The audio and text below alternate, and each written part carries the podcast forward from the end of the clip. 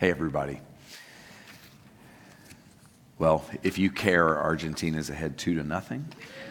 Um, I'm, I'm pumped about that, I guess. Um, uh, I just didn't want France to win. I don't know what that is. I, we lived in England, and I don't think people love the French in England, so it's kind of got into my bones. If you're Fran- French, I just want to apologize for saying that. But I, you won. They won the last time. You just shouldn't do it twice in a row unless you're the Georgia Bulldogs who are definitely going to win twice in a row. Um, my name is Chris. So glad to have you here on this fourth Sunday of Advent. If you have your Bibles, turn to Matthew 1. Um, if you don't, uh, the, the, the, text will appear on the screen. And uh, just as we move toward uh, Christmas, which is happening Christmas Eve on Saturday, and as Adrian said, we're going to be here uh, three times, and we're going to also have a church family wide potluck on uh, Christmas Eve at 6 o'clock. I hope you'll join us for that. It's going to be a great time. We've been marching through this Advent season, trying to prepare our hearts. Uh, that, that last song has been uh, so, so meaningful for, for me and my own spirituality during this Advent season about prepare the way. That's the whole message of, of Advent.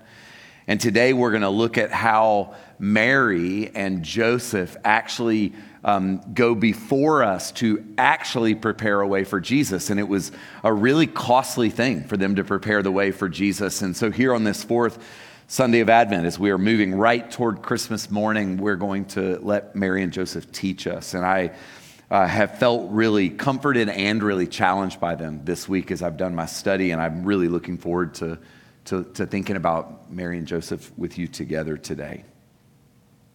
Now, the birth of Jesus the Messiah took place in this way. When his mother Mary had been engaged to Joseph, but before they lived together, she was found to be with child from the Holy Spirit.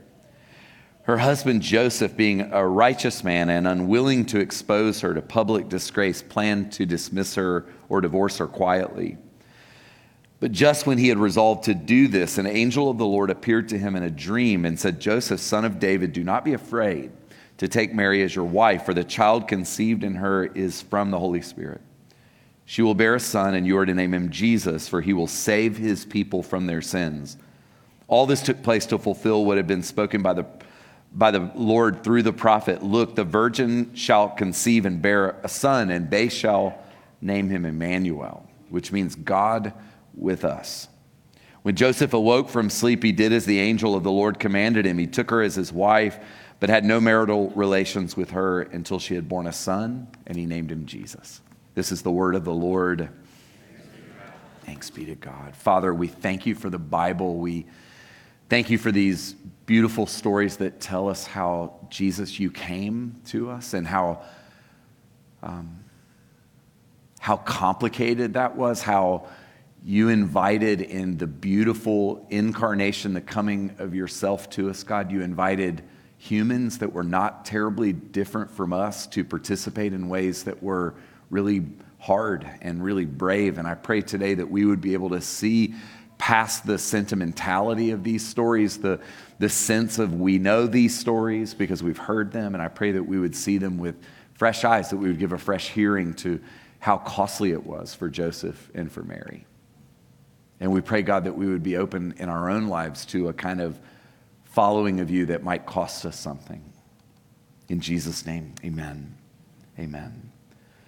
So, if you're new to Advent, um, you probably feel the way I felt early on when we started to observe Advent. You, you want shepherds and angels, and you want um, stars in the night sky, and you want all of that stuff through the whole season, and yet it's not until today that we get to that place. It's, it's actually on the fourth Sunday of Advent that Mary and Joseph enter the story. Up until now, it's all been John the Baptizer. It's been John saying, Prepare, prepare, prepare, get ready, get ready, get ready. Well, now we turn our attention to the events leading right up to the birth of Jesus. And I just want to say to you that if that song is the invitation, the, the one we just sang, that, that we have to make space for Jesus, that, that in our own lives, for Christmas and for life to matter, that we have to actually make room for him, Mary and Joseph actually teach us something about what that means uh, in a very concrete way. Like they literally had to make room for Jesus. And so today, we're going to let Joseph and Mary be our teachers. We're going to let their life choices um, actually inform what making room for Jesus may look like for us in this space. So let's just enter into the story. Uh, the first movement is Mary and Joseph are pledged to be married, they're engaged. And in the ancient world, engagement was a little bit uh, bigger deal than it is uh, in our world, unfortunately. Um, now, you know, you can it goes bad, you just delete the Instagram post and it's like it never happened. In the ancient world, if you were to call off an engagement, it meant you had to go through the proceedings of divorce. And so um, it was a really big deal. Like your families were involved. It was at a time of arranged marriage. Mary and Joseph would have had their parents get involved. And, you know, the older I get, the more I think, you know, arranged marriage. Let's go back. Let's do this. You know, like Mary and Joseph's families were doing some deals and they said, this is it. And then the whole community got uh, behind it. And then all of a sudden, like if that were to end, it would have been like scandal and heartbreak. And they would have had to go into religious court spaces and actually end the marriage through divorce. And they would have had a kind of cloud hanging over their head. It would have been just an amazingly painful and even shameful in a culture that is a shame culture, an honor culture. Like to go through a divorce would have been very devastating, um, even more so than it is today. And it's still devastating when marriages end, when, when engagements are cut off. Uh, for Mary and Joseph, this would have been a big deal. The second thing we see is that Joseph considers, and that word's really important, he considers before he acts. I don't know how he found out that Mary is pregnant. Because in the ancient world, Mary and Joseph would have had very little time to be together alone. Like they would have been supervised almost all of the time uh, to prevent the potential of scandal. So, the way the culture would have worked, they would have had chaperones with them. Uh, they were both pretty young, Mary a little younger than Joseph. They wouldn't have had a lot of time. So, I don't think Mary told him. I mean, I try to imagine sometimes what that would have been like, you know, Mary being like, Joseph, like, we're going to have to talk about this, but it's not what you think. I mean, that would have been a really tough conversation for them to have. Um, I actually don't think it went down that way. Um, maybe Joseph noticed that she was pregnant. Um, he maybe saw changes in her body. I don't think that would have, would have happened or been likely to happen either because um, Mary in public spaces and places with Joseph would have dressed so modestly that she probably would have been able to hide a pregnancy for an extended amount of time. The way I think he found out was through gossip. It's the way most of us find out things that, that hurt us or make us feel betrayed. I, I think there were probably people in their town that um, put the clues together, people who were in more intimate space with Mary and maybe saw her, her body changing, and then the gossip wheel goes. Um, and if you've ever lived in a small town, you know that gossip Gossip spreads like wildfire. Um, everybody dies famous in small towns. I think that's a line in an old country song. Um, but, but we know how juicy bits of information get out even in our own space. Many of us have been hurt by that kind of talk. I, my gut tells me that that's how Joseph found out. And Joseph would have felt like we usually feel when we find out about things like that, like he was the last guy to know and he's hurt and he feels betrayed and he's angry. He feels all the things that anybody would feel in a similar space because they can't work it out. They can't talk it out. She can't explain to him. So the text tells us that he decides to divorce her. And before we throw Joseph under the bus, like that was really all he could do in the culture of the day, in the space that they lived, all he could do. Actually, the main thing, he, the, the thing people would have expected was for him to publicly shame her, to humiliate her. But that's not what Joseph decides to do. He wants to divorce her, but he wants to divorce her quietly. And I think there's actually pain and there's nobility in that. There's so much going on there that we don't understand if we don't have a little bit of a bridge to the ancient world. Here's what verse 20 says in the NIV. It says, But after he had resolved to do this, and that this is to divorce her quietly, some translations say, after he considered. And that word consider in the Greek language is only used really one other time in the New Testament, and it was when Herod went wild when the Magi did not come back. It said he considered. So consider means to think and to become enraged. And we miss this when we don't think about the language. Joseph allowed himself to be angry and to think. And if we're going to make space for redemption, if we're going to make space for Jesus, I believe that we need to let Joseph teach us something here. Joseph felt his feelings and he stepped back and engaged in deliberation. And because of this, the church calls Joseph Joseph the Just. We don't know much about Joseph. This is quite literally almost all we know about him in the Bible. Mary features much more heavily in the story of the narrative of Jesus' life. Joseph probably died when Jesus was somewhat young.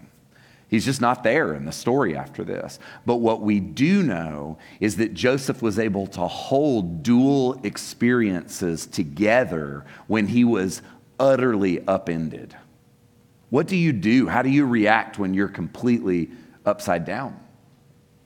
Joseph in this space is completely bewildered. Just don't let the story flatten. Don't, don't make this into a greeting card story. Like, how would you feel if you were in a space of complete betrayal and disorientation, total confusion, not knowing what to make of reality, not knowing what's up and what's down? What Joseph does is he considers he feels and he takes deliberative space in order to behave in a way that is demonstrative of something that could be potentially redemptive. He ponders even in his anger.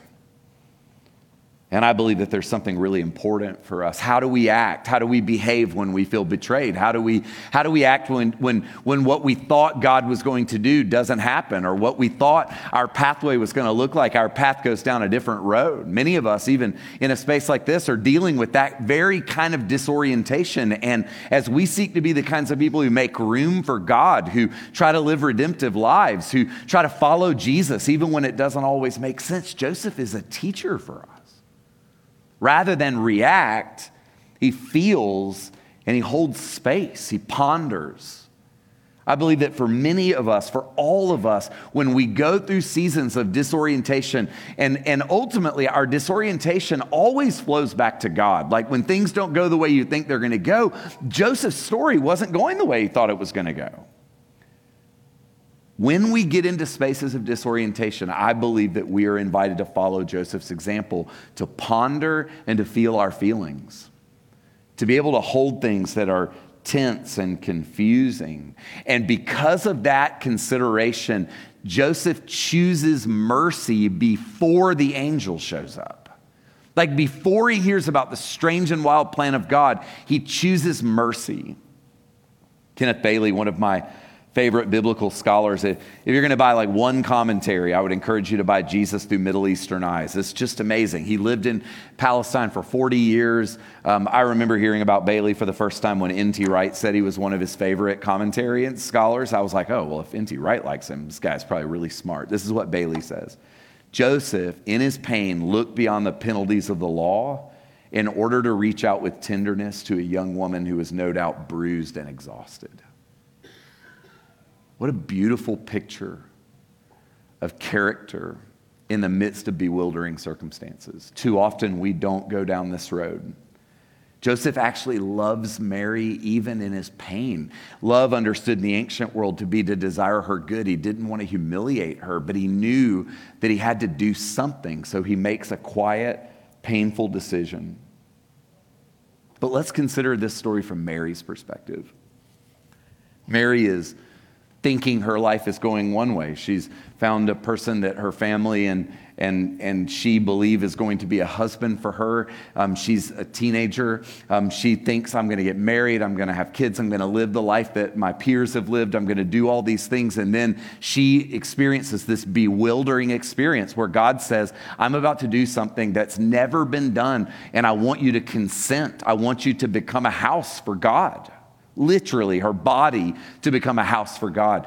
And Mary says yes to God when it derails all of her plans. This yes to God actually cost Mary everything. It cost her her reputation, it cost her the, the expectations of what she thought was going to happen with her life. All of that gets upended in one moment because Mary says yes.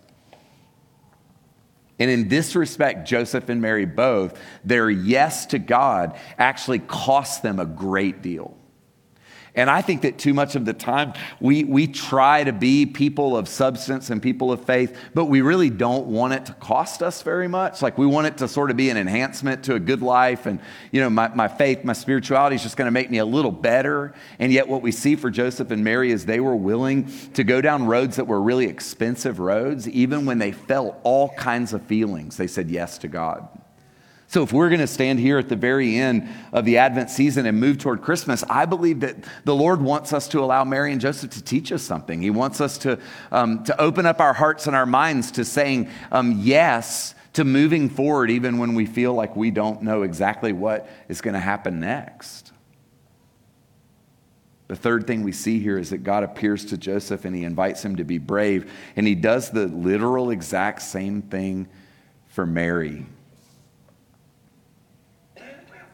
Uh, Bilbo Baggins. Um, the Hobbit, I love that story.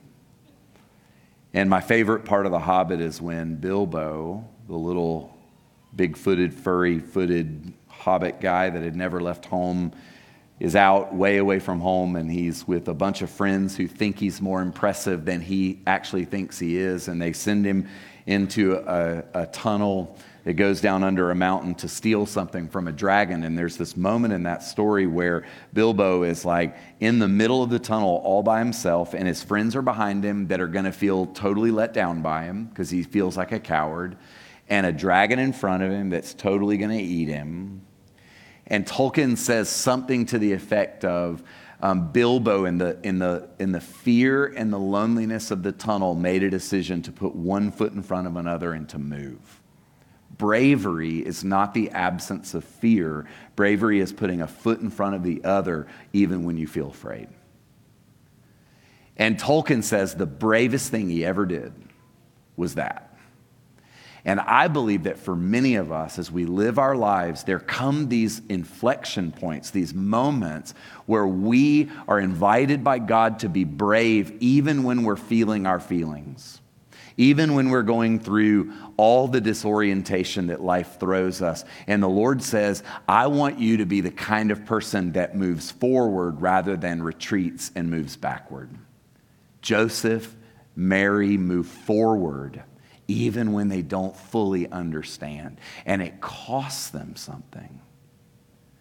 What I'm learning in my own life with God is that to move forward with God always costs us something. It always feels expensive.